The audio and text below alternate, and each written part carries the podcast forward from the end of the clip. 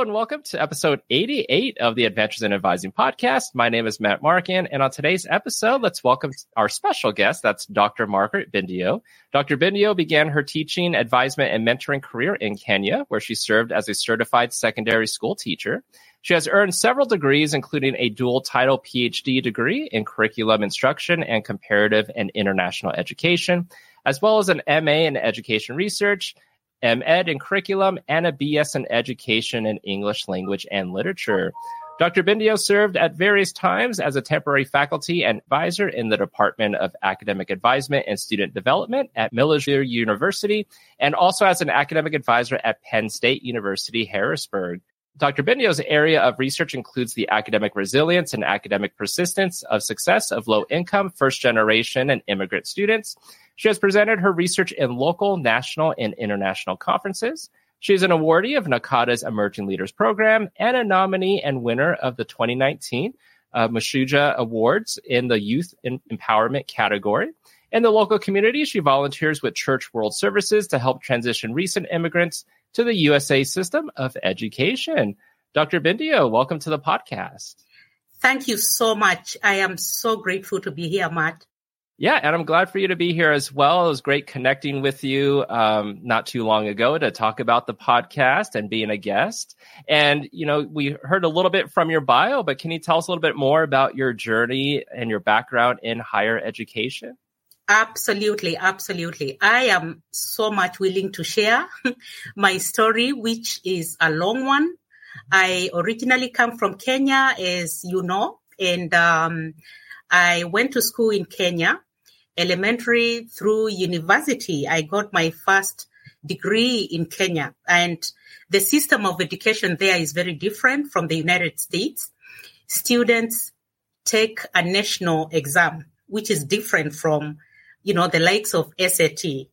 Uh, this is a national exam to to make sure that the students moving on to the next level qualify in every way to pursue their education at that level.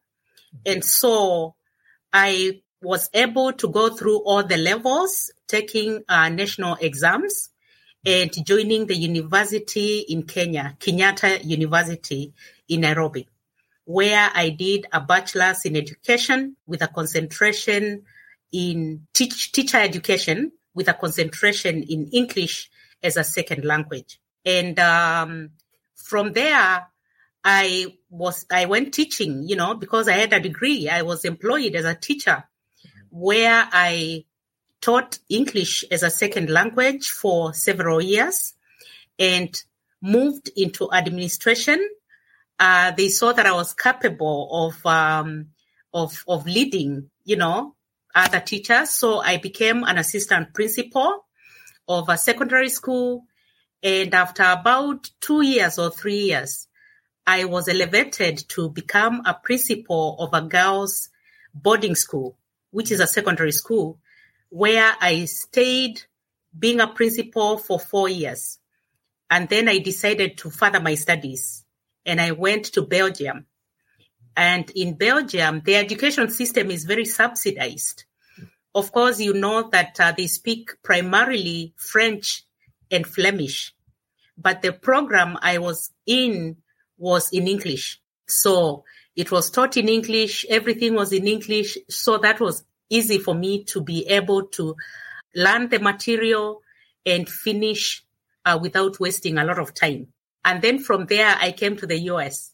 Again, I really just wanted to uh, be a better person, further my studies as opportunities, you know, presented themselves. And I'm very grateful that I did not have any hesitation or I did not doubt myself and I was able to pursue the desires of my heart. And now you're at Millersville uh, University. Can you describe uh, Millersville for us? Millersville University is um, one of the uh, Commonwealth. The Commonwealth of Pennsylvania is one of the universities uh, under Pennsylvania State System of Higher Education, mm-hmm. which has 10 universities. There used to be 14 universities under the Pennsylvania state system of higher education. But because of the enrollment issues that all of us are facing across the country, they joined some of the universities to create one. So from 14, now we have um, 10, and Millersville is one of them. Uh, we are about an hour from Philadelphia, about an hour from Baltimore, two hours from DC, three hours from New York, and it's located in the Amish country. I think when you hear about the Amish, you know, this is the home of the Amish people. Mm. It's not uncommon to run into the Amish people just walking or cycling along the roads, you know, uh, driving their buggies, you know, just or selling their farm produce um, along the road. So it's a it's a great place, and the location is just wonderful. Very nice.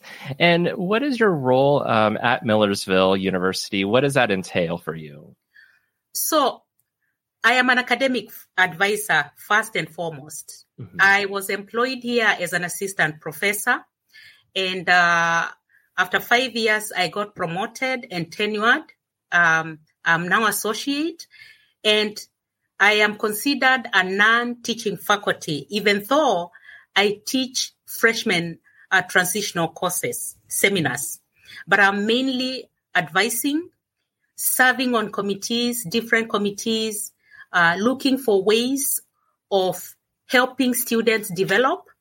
I run a program here in Millersville. It's it's the Academic Resilience Initiative, mm-hmm. and under that program, we have a, an academic resilience speaker series. It's a monthly uh, speaker series where we bring someone to talk about a, a certain topic mm-hmm. that is relevant to what students are going through at that time. Mm-hmm. Like we have one next week, and that one is about how to how to tame, you know, exam anxiety. You know, how to prepare for your finals. Mm-hmm. So we started them as face to face, rather, sorry, online during uh, the pandemic, but we recently decided to have them face to face.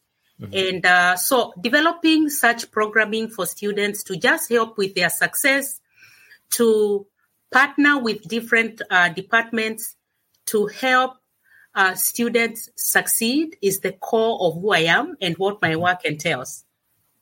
Yeah, and I think kind of leading into that, or a great segue uh, to talk more about that, is you and a colleague actually received a, positive energy grant and you created a, a project called uh, Promising Scholars Supporting, Mentoring, and Advising Refugee and Immigrant Students Transitioning to College. Can you tell us more about that? Absolutely, absolutely. You know, one good thing about being a faculty is the the freedom and the flexibility and the opportunities of writing grants. Mm-hmm. And so Millersville as a grant uh, it's called the Positive Energy Grant, which is mm-hmm. open for every faculty member, mm-hmm. even staff, to apply.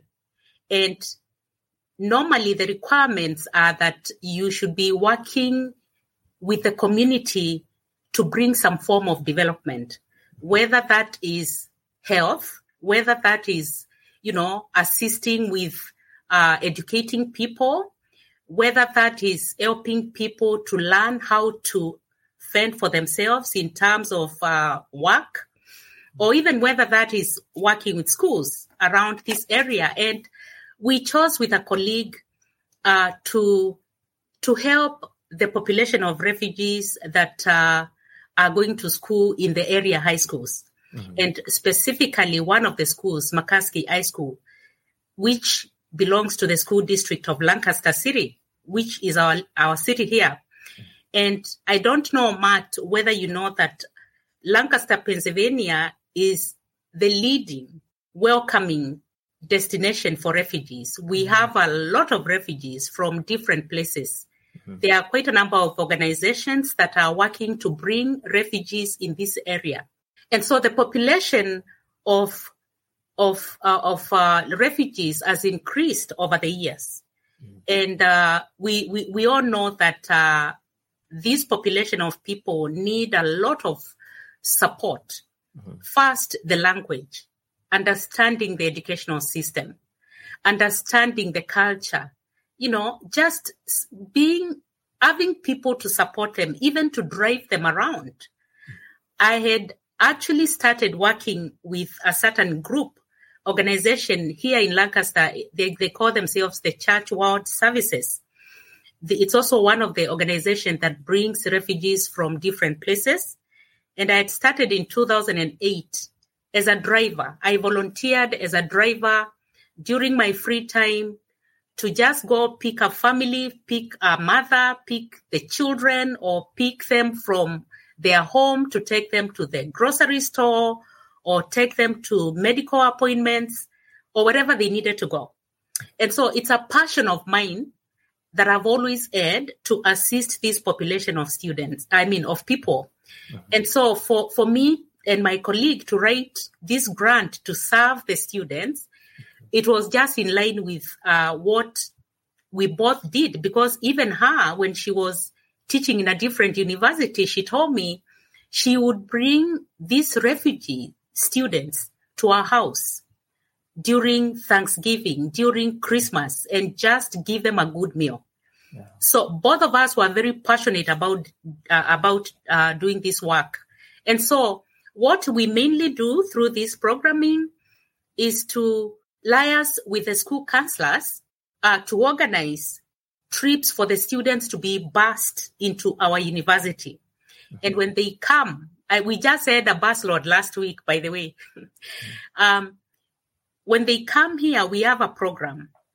We they tour the university. They see different units or departments.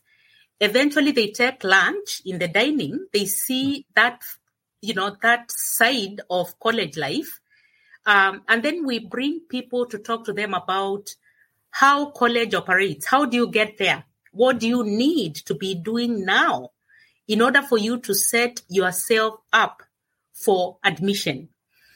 What about finances? How can you finance yourself? What about that math or English that would help you uh, to be a better student? So and normally, when we bring them in, they have so many questions. Um, we have a professor in Millersville. He's a former refugee and is from Africa, and and therefore we also bring him in, and he talks about his experiences as a refugee in Canada, mm-hmm. and tra- you know moving from Canada to the U.S., where he went to school and where now he's a professor. And so when they see these people, they get the students get encouraged because not understanding the, the, the system of education and whether they can manage to even get a diploma or even a degree is a big deal. Mm-hmm. And so we are so privileged that, um, you know, we have this grant and we are so grateful that the first time we applied, we got it. The second time we applied, we also got it. And that's how these students were able to come last week. And we believe that it's a little we can give. Partner with the counselors so that, you know, the counselors know that we are here, we are working with them, we want to, you know, we want to support what they are doing in the high school, in the middle schools, and so that by the time the students apply to go to college, mm-hmm. they already have an idea of what to expect. Mm-hmm. If they are coming to Millersville, we are there for them. In fact, as a continuation of that work, I formed uh, what I call the Millersville University Refugees Mentoring Program. So that now, after they come to Millersville, I pair them up with other students that are in, you know, that are seasoned in knowing what Millersville can offer to uh, students and, and just having those connections uh, where students can know exactly where to go in case they need help. Mm-hmm. They can come to me. They can go to their men, you know, their mentors, and it's just a wonderful thing. I think all of us definitely need to look at what can we do to help. Stay with us. We'll be right back. Cracking the college admissions code just got easier. I'm Rebecca Gordon, your go to fictional college admissions counselor for the rich and famous. Tune into The Admissions Game, Satire Edition, and uncover my top secrets for surefire Ivy League admission. Ditch the old Photoshop your face onto a water polo hunk trick. We reveal all the latest loopholes. So laugh and learn with The Admissions Game, wherever you podcast. Oh yeah, absolutely. And it's great because it's almost like you have everything kind of set up to offer them the support and guide them to get to college and then once they're there, they're it's not just like okay, we don't talk to you anymore. It's like no, we're going to pair you up with a mentor and make sure because I'm sure you have a lot more questions and need more guidance and so you're going to help them once they're a college student there as well. That's very amazing. Absolutely and I really like the grant because the Positive Energy Fund essentially is raising awareness for economic, social, environmental challenges um, confronting the world and looking at local solutions. And so everything kind of ties into everything that you're, you're doing with this grant um, in Lancaster County, uh, Lancaster County by Millersville University. And kind of switching gears a little bit, you know, it wasn't um, not in your bio, but I know for you, you do a lot in a sense outside as well of Millersville, and you're very much uh, connected with NACADA, the global community for academic advising, and especially within the global community engagement advising community. Uh, can you talk more about that particular advising community? Oh, absolutely. I, I think um, I got to know about NACADA, the global advising community, mm-hmm. uh, many years ago. And uh, when I knew it, I was not a professor. And I knew that this is the professional organization for advisors and even educators, mm-hmm. including deans and provosts. You and I uh, have attended conferences and we have, you know, we have seen administrators there, you know, mm-hmm. coming to learn from advisors about what they can do with student success. So it is an organization that is very, very crucial uh, in pushing the needle towards student success. Especially, we know that good advising goes hand in hand with good, good teaching. We cannot talk about teaching. You know, we can't talk about teaching without really talking about successful advising. And once in a while, we need to partner with organizations like this so that we can be able to learn from the experts, learn from people who have experiences or have gone through experiences similar to us, you know, uh, exchange ideas and things like that. So when I got to know about NACADA, I definitely knew that I needed to be a member of NACADA. And most of my colleagues in my university, especially my colleague who are my colleagues who are advisors, are members of NACADA. And uh, I decided to be, you know, not to just be a member, but to to volunteer to assist the organization because as I attended the conferences, I knew through the announcements they were making that they are looking for people to be leaders. So I applied to be an emerging leader. By the grace of God, I got in and um, I, I also um, actually when I got in there, I learned so much about the organization and the need there is for people to volunteer and serve on committees, serve on different steering committees, and just bring their wisdom and their knowledge to assist the organization to thrive in order for the organization to be able to serve its membership. Mm-hmm. And by the way, the membership uh, of NACADA is slightly over 10,000. That's a lot of people who are doing who are doing this work. So I, I have volunteered in quite a number of um, of committees. I was in the professional development committee. I was part of the diversity and inclusion steering committee. I recently was the chair of the global engagement community, and that in itself serves a lot of people from all over the United States, but also from out there, other countries.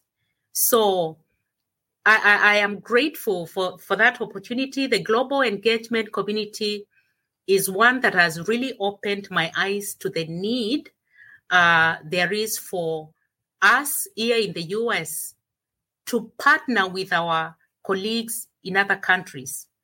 Uh, I can give you an example.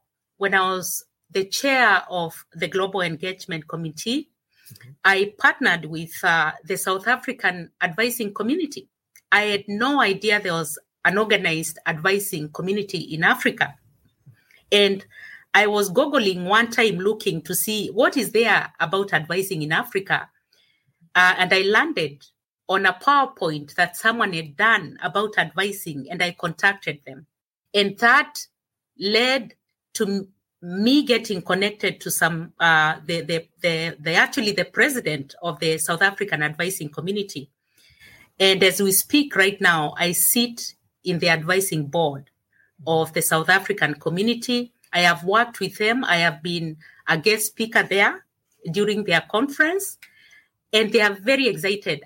I don't know whether you know Matt, but tomorrow we have the global, the virtual global conference. NACADA is organizing organizing the virtual global conference, and we have a team from South Africa coming to to um, who will be presenting about their about their advising community. I'm very proud yeah. because when I sat in their board, I was able to to help them become an allied member of NACADA. And they, are, they now feel part and parcel of, mm-hmm. of NACADA. Uh, the president and uh, a team, my colleagues in the board, they got so excited that they wrote a grant through the South African government. Mm-hmm. And they got a grant which with which they managed to pay for every member to be a member of NACADA this year. Wow. Isn't that amazing? That and is. as we continue partnering with them, you know, they have they have found out that, you know, they can, as a member, they can access a lot of privileged information, you know, mm-hmm. including journal articles, including, you know, just great things to help them with their professional development. So there is a lot of need uh, in the world for us to partner with people out there because you sometimes we underestimate ourselves ourselves and we may have just enough to help someone else out there to be a better person. So i'm very very excited about these um you know these partnerships that NACADA has through the global engagement community. We also had a representative from UK, Dave Lochtie, mm-hmm. who is a member of UKAT, you know, the United Kingdom Academic Advising and Tutoring programs, sitting in my steering committee. My steering committee had someone from South Africa, someone from China, someone from Abu Dhabi, someone from uh, South Africa, you know, very diverse and when we all meet to discuss issues that touch on the global engagement community, it is a rich environment of growth. Stay with us. We'll be right back. You love listening to podcasts, but have you ever thought about starting your own podcast? Maybe you want to build a brand, grow your business, or are looking for an excuse to talk about your favorite hobby. Whatever your reason for making a podcast, Buzzsprout is the place to start. Since 2009, Buzzsprout has helped over 300,000 people launch their own podcasts. Buzzsprout walks you step by step through the whole process and will give you powerful tools to start, grow, and monetize your podcast. Ready to get started? Click the link in the show notes to get our free step by step guide to starting your podcast today. Oh yes, absolutely. And you were mentioning uh, Dave Lochtie, and he's been a previous guest on the oh, podcast. Oh, really? Yes, he has. Yeah, uh, I'll, I'll, send you. I'll send you the link to the episode. Uh, oh, it, it, was yeah, Dave and Ben Walker. Oh and, yeah, yeah. yeah, that's amazing. Yeah, he was one of my steering committee, very active. Penny Robinson, mm-hmm. he also from the UK. And again, like I've said, Matt, you know, when you sit people from different countries, different experiences, with different perspectives, and you are all sharing, it becomes a very rich conversation. Mm-hmm. It, it is just amazing uh, what can come out of that. So, again, I'm very grateful for the chance to have been the chair of the Global Engagement Community, they are currently looking for someone, and I'm hoping that someone who was sitting in my steering committee will be the next um, will be the next um, chair of, of of of the of the community because it just helps that someone who knows what you were doing mm-hmm. continues the work, right? Yes, I 100% agree. And you're mentioning UKAT, and I think this is a great segue to this next question. Is um, last year you were part of a presentation for UKAT about the role of transformational leadership and also advising students. And I was hoping that you can talk to us a little bit about that presentation because I believe in that presentation you also talked about uh, the four eyes of transformational leadership. Absolutely, absolutely. I have a group of friends, colleagues, mm-hmm. who we do the work of transformational leadership in advising. And the three of us have partnered to do the work of advising for the work of advising using the lens of transformational leadership mm-hmm. for for several years now. Mm-hmm. And uh, we got an invitation from David Gray, who is the president of UKAT, the United Kingdom Academic Advising Community, to present about transformational leadership. You know, when you're in a ACADA, you get to know people, you know, that's why you know um, conferences are there because when you go to a conference you are you are meeting different people you are engaging them you are discussing and so when he invited us to talk about this. Of course, we presented him with, you know, our work previously. He knew that we were doing this. Um, we had written two journal articles about it.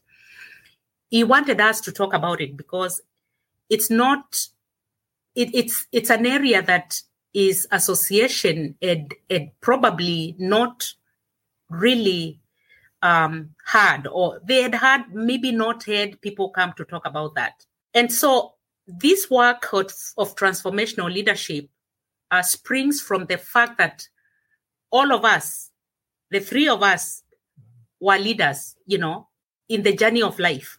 And we, with the three of us, believe that each one of us is a leader in, some, in some uh, capacity.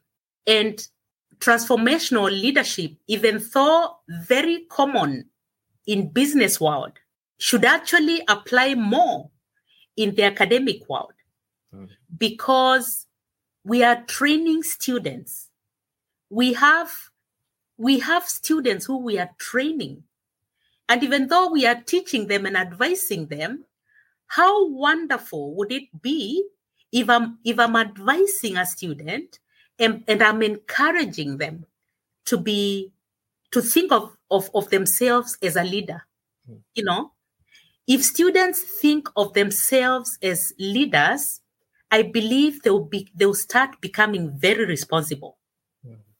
They will start becoming very accountable. You know, they will start uh, uh, being mindful of time. Because when you are a leader, you are conscious of time. You have a vision. You have goals. And again, I told you that I teach um, a freshman transitional seminar. These are the kind of things I teach. I teach them when they are freshmen about uh, time management. I teach them as freshmen about coming up with goals. What are the goals for this year as a freshman? Mm-hmm. And when I get to sophomore year, what are the goals of my sophomore year? Mm-hmm. And, you know, short term goals for the semester for the week, for the month, in the morning, for that day. What am I going to do? How am I going to uh, how am I going to account for my time at the end of the day today?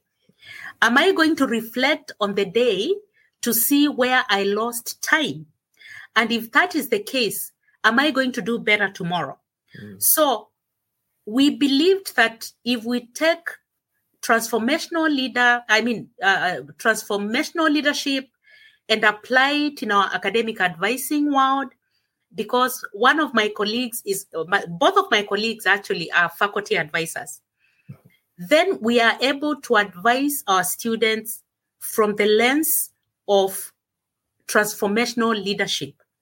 And as you said, the core tenets of uh, transformational leadership are idealized influence, which basically means that the students are looking at you as their role model. Mm. And therefore, if you are their role model, you are walking the walk. You are talking, you're, you know, you are walking the talk. You are enthusiastic. You embody values that are important for success. The other one is inspirational motivation, which basically means, you know, uh, uh, uh, um, which basically means having a clear vision, as I've just said, mm. being able to be productive on a timely basis, being able to include others just the way they are. And when you think about higher education, Matt, we are talking of individuals that are coming from different places. We just talked about refugees. We just talked about, you know, some of those that are here. Some that do not even, you know, they have not yet understood the system. They have not yet learned English. And so, even though they've learned English, they're in the process of learning it, you know, so that they can be able to comprehend even better. But when you think about these things, you know, you at the end of the day, we are we are encouraging students. We are we are we are telling them that have a clear goal.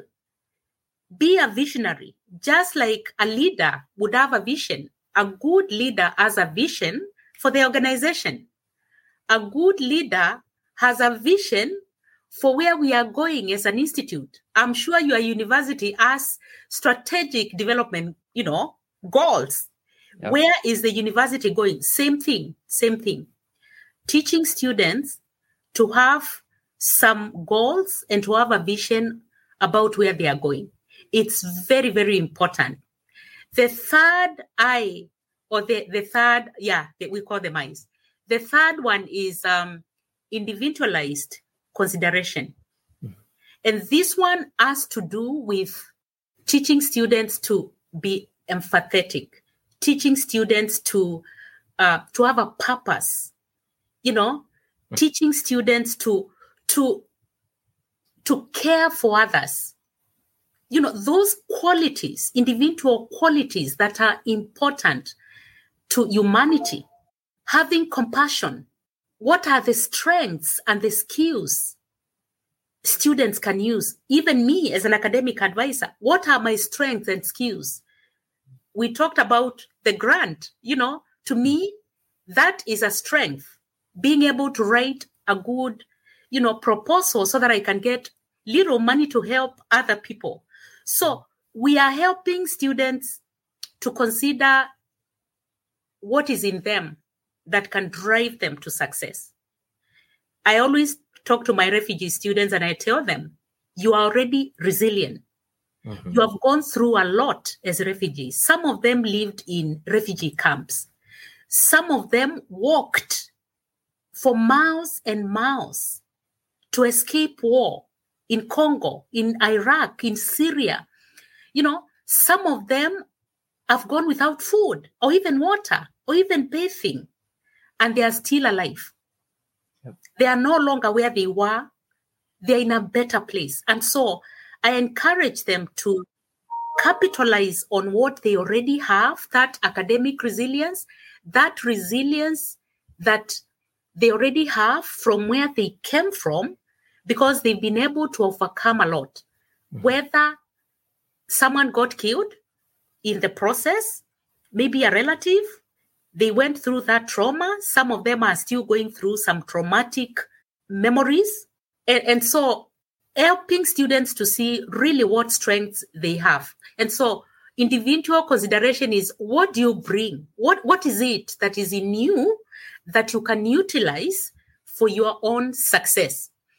And then, of course, we have the intellectual stimulation, and that involves the curiosity all of us must have as students the curiosity of learning, being able to partner with faculty or professors to do research, you know, being able to write a journal article with a professor. And even if you're not writing with a professor, writing well, mm-hmm. trying to do a good job when you are writing an assignment, trying your best, you know, um, being able to be creative, you know, being creative, whether you are a student now or in the future, being creative to help that company move forward. Um, being able to be innovative. What, you know, we learned a lot during the pandemic. Yeah. I keep reminding our students, I remind them, my students, I tell them, remember the people that came up with the vaccine. They were people that went to school like you. They were able to put their minds together and come up with vaccines that saved all of us. And, and look at all these inno- innovations that are going around us, mm-hmm. you know. Talk about all these different apps that are helping us develop, you know, mm-hmm. succeed in, in, in different areas, whether it's financial area, sending money to Kenya now for me is very easy. I just need to sit, take my phone, send money. Those are innovations. When you think about the different you know, innovations, you are encouraging your students to really think in terms of, of, of what they can do with their brains now without waiting for others to do that. So those are the four I's again of transformational uh, leadership, uh, idealized influence, uh, intellectual stimulation, individualized consideration, and inspirational inspirational motivation. And and that's what the gist of the writing of the chapter in that book mm-hmm. and also the UKAT uh, uh, presentation was all about. Just challenging advisors and advising directors to think about these things.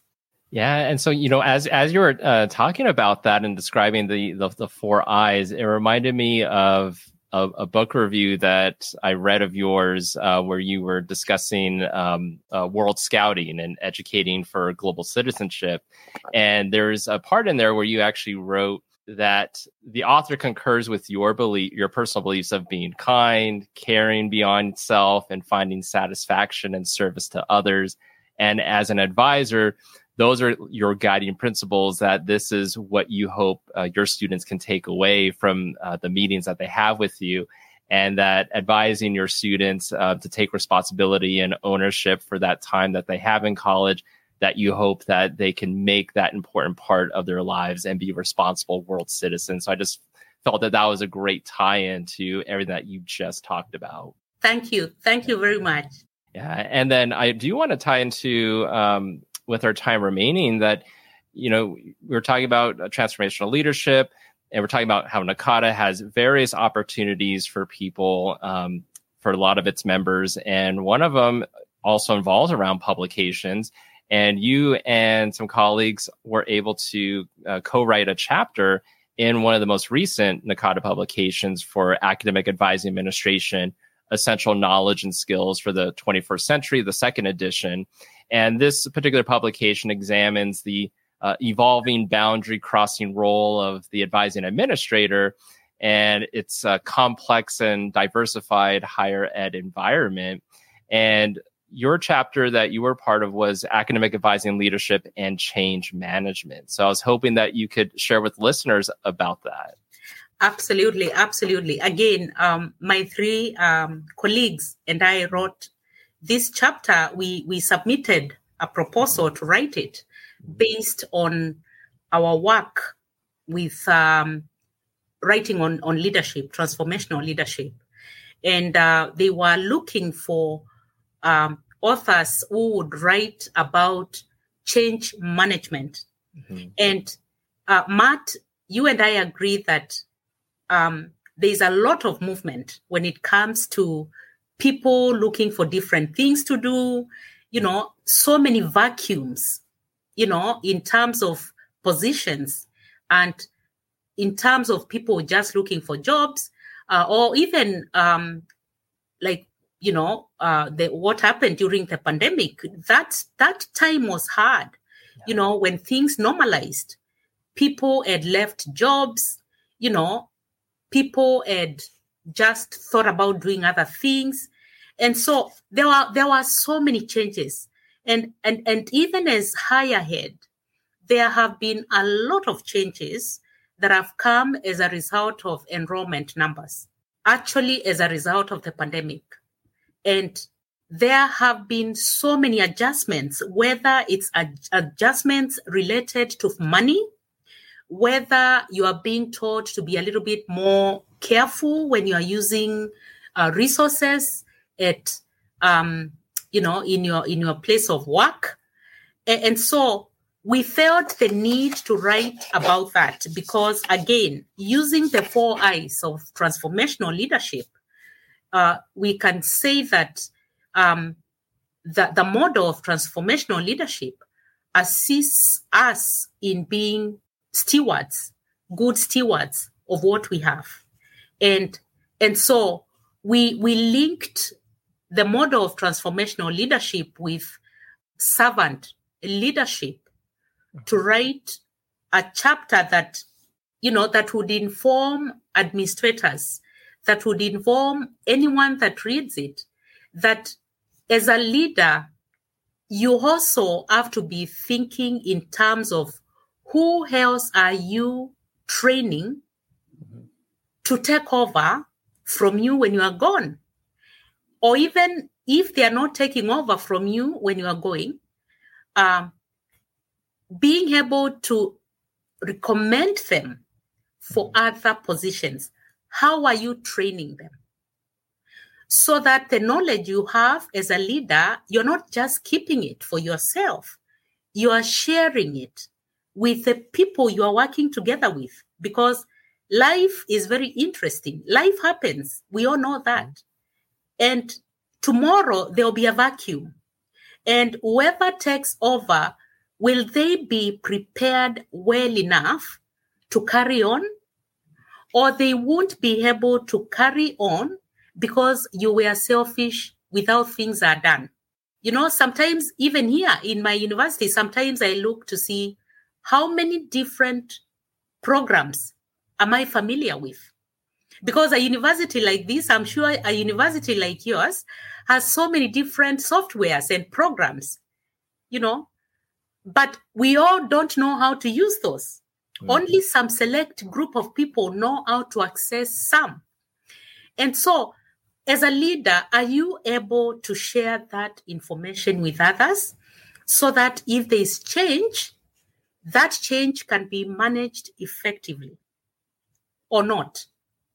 And, and so we feel like we really did, we gave it all. It was not easy to write that chapter. It was, oh my goodness, a grueling task. I cannot even tell you the number of times it was sent back to us. Mm-hmm. Do this by the reviewers. Do this, do this, do this. you know, and I and I think, of course, this being an academic book, mm. you know, that is just the way it should be. That you know, you you you rewrite and write again and take note of a sentence that is not probably clear. Mm-hmm. Um, uh, revise it again and again, so that at the end of the day, someone who buys that book and reads the chapter can really try to see what you meant by every sentence. Mm-hmm. So again, I'm sure there are many people that would have loved to write that chapter, but we got it. And we are grateful for the work we produced. And we hope that it will go to really help others, um, you know, in, in, the in the world of academia and also in in administration whether they are administrators of academic, academic uh, advising units or whether they are just working with students to help them with uh, student success. Yeah, and I'm glad that you you all kept revising it because there was could have been so many times that when you got the email saying, "Nope, we want you to revise this," you could have just said, "Okay, we're just not going to move forward with it." It is wonderful to be. That's what. That's one thing of us being in working in higher head. you know, you have to be teachable. You have to be able to work together with others. It's teamwork. It's teamwork. A book Mhm. like that, it's teamwork. Because the authors of chapter one are depending on the authors of chapter two. The authors of chapter four are depending on the authors of chapter five, and so on. Oh yes, absolutely. So hope those that that did purchase it, you know, have gotten to read through it and gained a lot of knowledge from it, or will soon be purchasing it. Um, and this has been an enlightening conversation, and you know, especially because you're talking about, you know, in a sense, knowledge is power, but only if you're able to share that with everyone and work together collaboratively. So, Dr. Margaret Mbindyo, thank you so much for being on the podcast today. It was wonderful talking to you. Um, it was amazing and uh, amazing experience, and I'm very grateful, uh, Matt, for the opportunity to present and have this conversation with you. Yes, thank you so much. People wanna